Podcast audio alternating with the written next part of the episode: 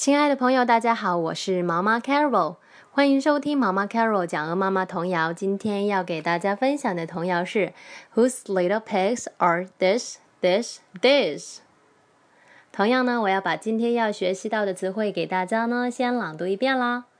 Pig，pig，猪。Cook，cook，厨师。Pea。P，豌豆、青豆。好，我现在来慢慢读一遍喽。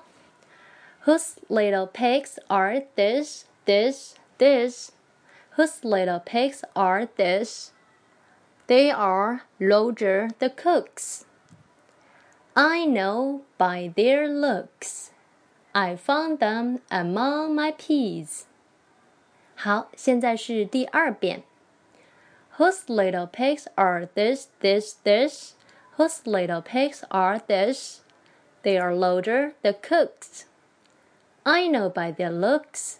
I found them among my peas. 好，最后一遍我们用连读把它读起来。Whose little pigs are this, this, this?